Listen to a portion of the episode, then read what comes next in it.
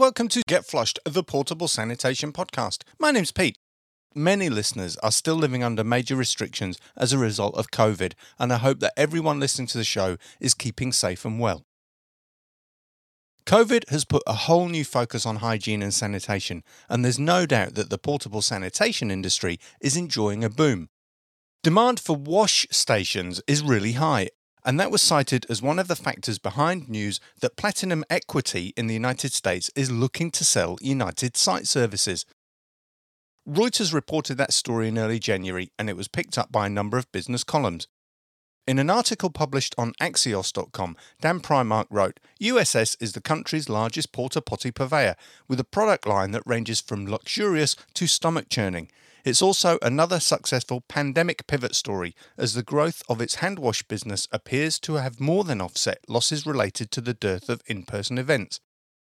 Now, I appreciate that not everyone wants to know or see what goes on beneath the toilet lid, but we all perform bodily functions and we all go to the bathroom, so Dan's use of the term stomach churning isn't especially helpful. Now, some reports have suggested that USS could be valued around $4 billion. That's a huge amount. But I'd say to that, offering a business for sale at your price isn't the same as selling it. My guess would be that maybe another investment or venture capital fund will look to buy USS, and major acquisitions on that level don't happen too quickly or too often. I guess we'll have to wait and see how that unfolds. My early focus was to set the scene and give some background into the industry, and as the season grew, I was able to share some highlights into operational delivery and some of the challenges that are faced by PROs. I'm planning to explore some of the new equipment, techniques, and technologies that are emerging within the industry. And at the same time, I think it's also really important to revisit some of those practical and operational tips that I only really covered briefly in season one. I'll start today by looking at cleaning regimes. I've seen a lot of talk on social media recently about cleaning toilets, and some commentators have specifically asked what steps do operators take when they visit a site to service a loo. Now, I've trained a lot of technicians to work in the industry, and I've spent a lot of time looking at and refining the cleaning process, so I thought I'd use that experience to share some of my ideas. And to make things easier, I'll focus on weekly or fortnightly cleans on individual toilets on work sites or construction jobs, I'm not talking today about cleaning large numbers of toilets lined up in a row at a special event. Now, I once asked six or seven drivers on a team to describe the tasks they carried out when they visited a site to service a toilet. As they explained what they did, I wrote their ideas on a whiteboard. The first thing I noticed was that the results varied. None of the drivers did exactly the same thing, and none of them performed those tasks in the same order. That really surprised me because they all work for the same company, and theoretically, they'd all been trained the same way. Actually, I'll go further than that. It shocked me. We live in a corporate world, and everything has been standardized to make sure that customers get the same products and the same level of service from every branch, regardless of where they are. You absolutely know that your Big Mac or your Whopper is going to be the same or very, very similar whether you buy it in Singapore, New York, Moscow, London, or Berlin. In a large national portable toilet chain, I'd expect processes to be clearly documented in a standard operating procedure or playbook. So when I heard that none of the drivers on that crew were doing the same things, I was really shocked. I've written SOPs and I've trained a lot of drivers, and I have to say it's easier to train a complete novice than it is to train a driver with previous experience. That's because experienced operators often develop bad habits. They cut corners and generally think they're doing a much better job than they really are. The process I'm going to describe today is over the top. I designed it that way because I've learnt that very few people will do everything you ask. But if you give them enough direction and support, you hope they get the basics right, even if they cut a couple of corners along the way. Okay, here is my standard operating procedure for cleaning a portable toilet. Step 1 Put on your gloves, goggles, and earplugs if you're working with a noisy pump. We'll gather all the equipment from the truck and take it to the toilet. That's the wand, the hose, the bucket, the brush, the blues, the sprays, and any cloths. We'll leave the paper in the truck until we're finished with water. That way, the new roll won't get wet and spoil the paper. And we'll start that vacuum pump before we begin.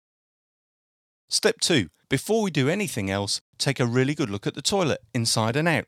Yes, we want to work quickly, but we don't want to rush in and miss things that will come back to bite us. Before we open the door, we'll walk around the outside and look for damage and graffiti. If we find any, we'll take photographs. If we can repair it, we'll fix it so the problem is solved. If we record and deal with damage when we find it, we'll stand more chance of recovering the cost of replacement or repair from the client. Once we're happy with the outside, we'll open the door and step in. We'll look up at the roof and the walls, check the toilet seat, the lid, and the urinal. If it's a flusher, we'll check to make sure it flushes. And we'll look at the back of the door. People always forget that because it's usually behind them when they're cleaning the loo. The purpose of the visual check is to look for what needs to be cleaned before we start. Any damage, dirt, greasy fingerprints, dribbles of sanitizer on the wall, poo on the seat, or wee on the floor. With the checks done, we're ready to begin cleaning. And step three is to spray the urinal with a uric scale remover and leave it to soak. Step four, we'll spray the walls, the top of the tank, and the seat with a disinfectant or cleaner. I like to use a pump action spray bottle. A hand sized bottle is fine, a 5 litre or 1 gallon garden sprayer with a wand is even better. And with COVID, it's really important to cover every surface, including the door handle and lock. Step 5 is to suck the toilet. Get the wand in, stir it up so you don't clog up the hose with a big wad of paper or poo, and use water from your hose to rinse the tank as you go along. Rinsing's a step that a lot of operators miss out, but it's really important. If you leave any waste stuck to the sides of the tank above the new water line, it will smell because it's exposed to air. Every person who uses that toilet will smell that odour, and your company will get a reputation for having poorly maintained toilets.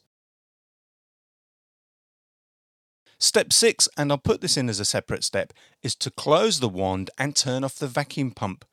Turning off will save fuel, it will reduce your noise pollution and prevent any foreign objects like stones or plastic being sucked up into the wand if you haven't completely shut the valve. Step 7 is to add the blue. If you're using liquid blue, add the correct amount now. If you're using a sachet, drop it in, but aim for the puddle of water that pools in the bottom of the tank. That way it will have chance to dissolve. Some drivers like to rub the sachet on the edge of the tank underneath the seat to tear it. Just be careful not to spill the powder because it goes absolutely everywhere. And I have to stress it's really important to add the blue before you add water. That's because it needs to be mixed and dispersed to make it work, especially with those dissolvable sachets. If you put them in after you've added the water, they'll sink and they tend to congeal in a blob, so they won't do their job. Step 8 is to prime the toilet tank with fresh water. Now, I've said this before too many operators use too little water. That results in a big mound of waste sitting above the waterline, and yep, because it's exposed to air, it will smell.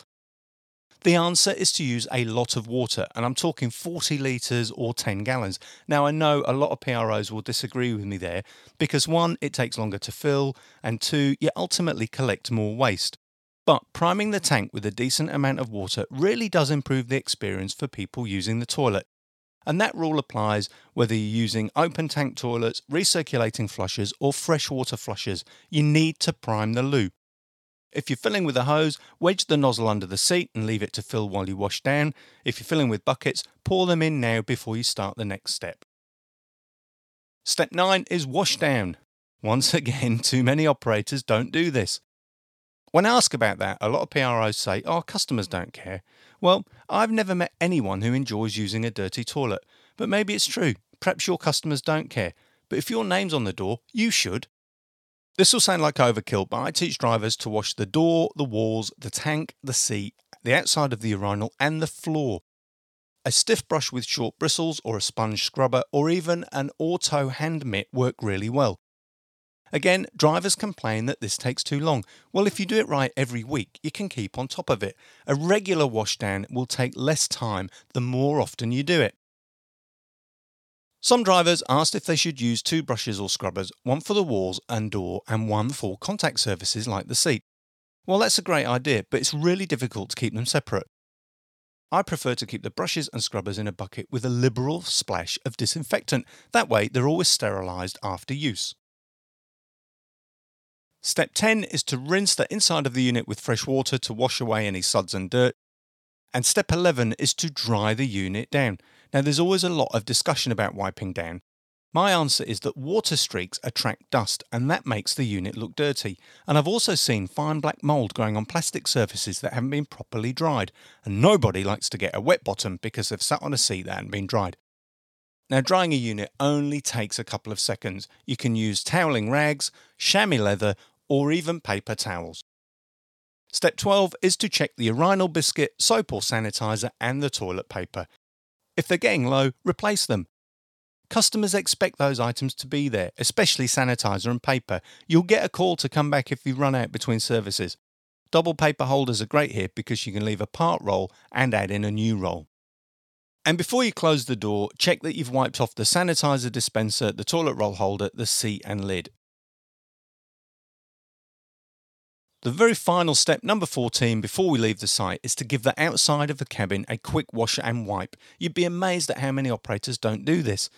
They really should, because the cabin is your biggest advert. Everyone who passes by will see it, so you need to make sure it looks clean. Now, those 14 steps sound like an awful lot, but you'd be surprised at how quickly you can work through them. Does every driver do this every time? No, of course not. If you're cleaning a toilet every day or twice a week or even once a week, you probably won't need to go through all 14 steps every time. A little regular maintenance will give you lots of long term gains. Now, I said at the start that I expect businesses to have written standard operating procedures, but let's not kid ourselves that people will actually follow them. Mike Tyson once said, Everyone has a plan until they get punched in the face, and in the heat of the moment, under pressure to complete 40, 50, or 60 services on a list, I can understand why drivers will be tempted to cut corners. I've known some drivers look at a toilet and decide it hasn't been used. Some of them add a bucket of water and another blue, some might just give it a wipe, others will just leave. Some operators don't bother to do any cleaning inside or out. Instead, they'll suck, they'll prime the tank, restock the paper, check the sanitizer, and leave the site. If you do that, you can turn a unit around in less than a minute. It literally takes longer to get the gear on and off the truck. One customer once told me how she'd watched a driver pull up, lean out of the window of his cab, open the toilet door, have a look, and then drive off. He didn't even get out. The bottom line is that customers pay PROs to provide a service. And in my experience, customers do care about hygiene and cleanliness. If you or your staff visit a site and drive away without sucking or cleaning the toilet, your customers are likely to complain when you send out the bill. Even worse, they'll choose another provider. So, once you've developed your SOP, shared it with the drivers, and trained them to follow it, how do you actually make sure that they're walking the walk and not just talking the talk? Well, there are two ways. The first is to visit sites and inspect the toilets. The second is to ask your customers their opinion. I've adapted an inspection tool and developed a template that allows me to audit toilets on sites and score them against a set of criteria determined by the SOP. It's quick and easy to use. It allows me to record the location of the unit, lets me add photographs and notes, send actions to the drivers, and share reports with clients. It's really powerful stuff. And because it's a systematic audit, it allows me to collect some really powerful metrics and identify trends over time. If one driver repeatedly fails to refill the paper, you'll see it in a monthly report. I know that visiting sites to inspect toilets takes time, but it's a job you can outsource. I'm amazed how few companies, managers, and owners actually carry out visits to conduct those audits or inspections. How else do you know what your drivers are doing? If you'd like any advice on the audits or would like to adopt my inspection tool, email me at info at getflushed.online and we can discuss how I might help. I said at the start of season one that my aim was to help improve standards across the industry, and I hope I'm doing that today. If you'd like to help me continue doing so, please visit my Patreon page. That's p a t r e o n dot com forward slash getflushed. For a modest monthly subscription, you'll get early access to every episode and bonus material that's not available elsewhere. If you'd prefer to make a one off donation, you can do that through PayPal on my homepage. Just click on the tab on the left hand side of the page when you visit getflushed.online. And if you prefer just to listen in, that's fine, but please remember to tell family, friends, and colleagues about Get Flushed and subscribe so that you get every episode delivered direct to your device. Okay, that's it for today. It's really good to be back, and next week I'll be talking about customer feedback. Thank you for your time. I've been Pete, and you've been listening to Get Flushed, the portable sanitation podcast.